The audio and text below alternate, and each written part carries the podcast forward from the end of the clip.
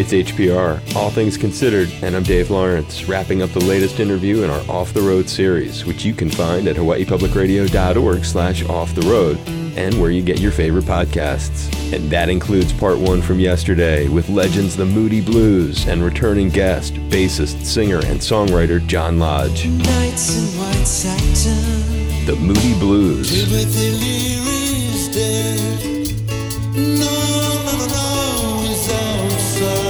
Rock and Roll Hall of Fame legends. The Moody Blues.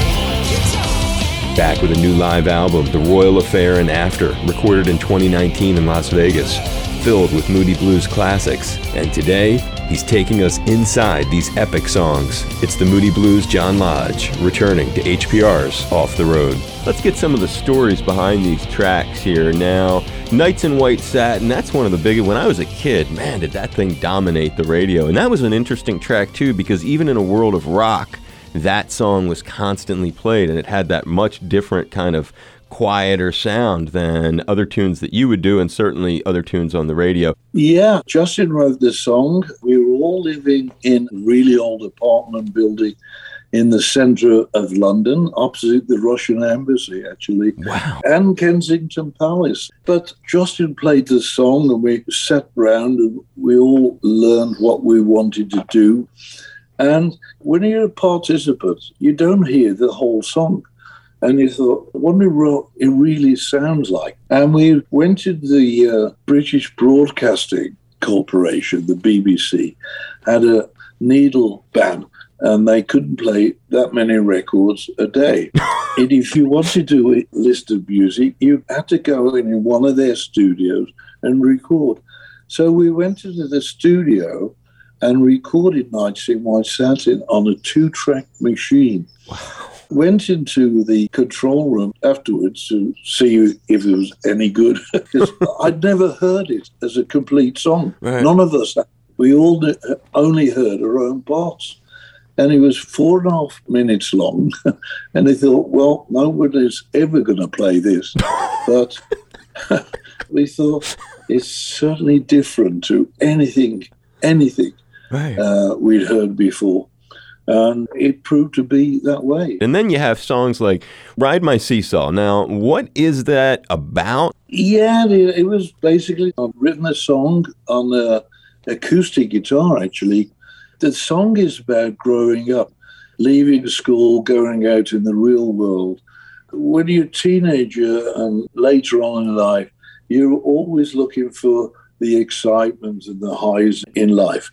But you come to realize that with the highs, there comes the lows as well. Hmm. It was really talking about balancing these two things up Wow. and keeping your glass half full, not half empty.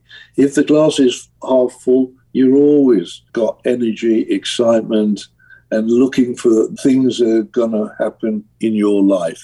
If the glass is half empty, you're always thinking of the depressing things of your life.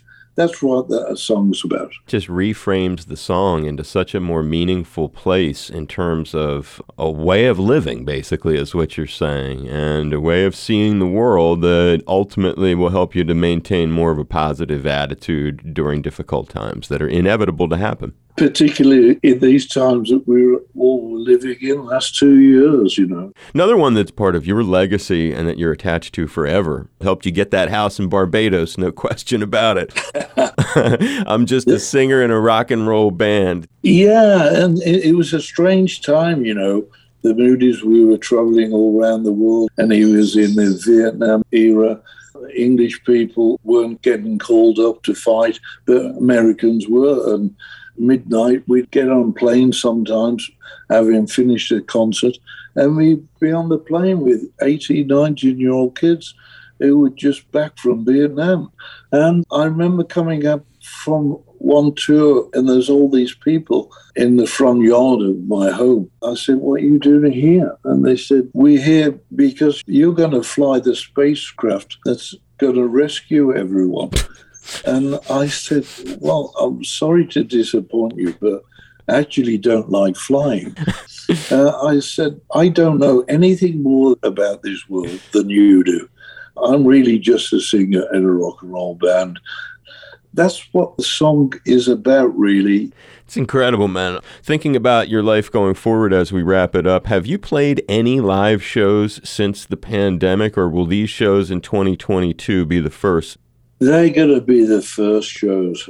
Also, the camaraderie with the band, you know. Sure. Because not only not playing, it's not seeing these people and to be able to touch them and feel them, you know, yeah. uh, the, the, closeness. Touching. I'm, look, uh, I'm, I'm looking forward to that. Any special uh, precautions or anything? I mean, you're vaxxed, I'm assuming, and boosted and the whole sh- the whole schmear. Well, yeah, vaccinated up, certificated up, and everything else.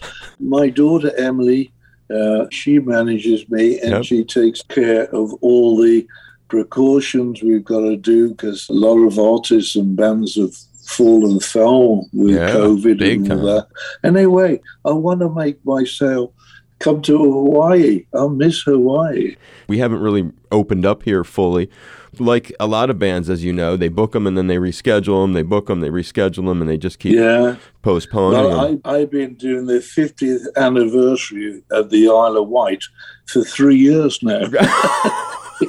it keeps me being rescheduled. So that's it. I got wonderful Hawaiian stories, I have to tell you. Please. Uh, the very first time we arrived, we came from Alaska.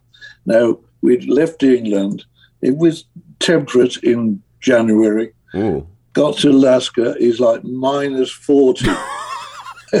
we all went out and bought fur coats. and then we flew to Hawaii with fur coats. and I remember the maid walking into my hotel room, opening up the wardrobe, and just broke down little laughter because there was this great big fur coat in the wardrobe.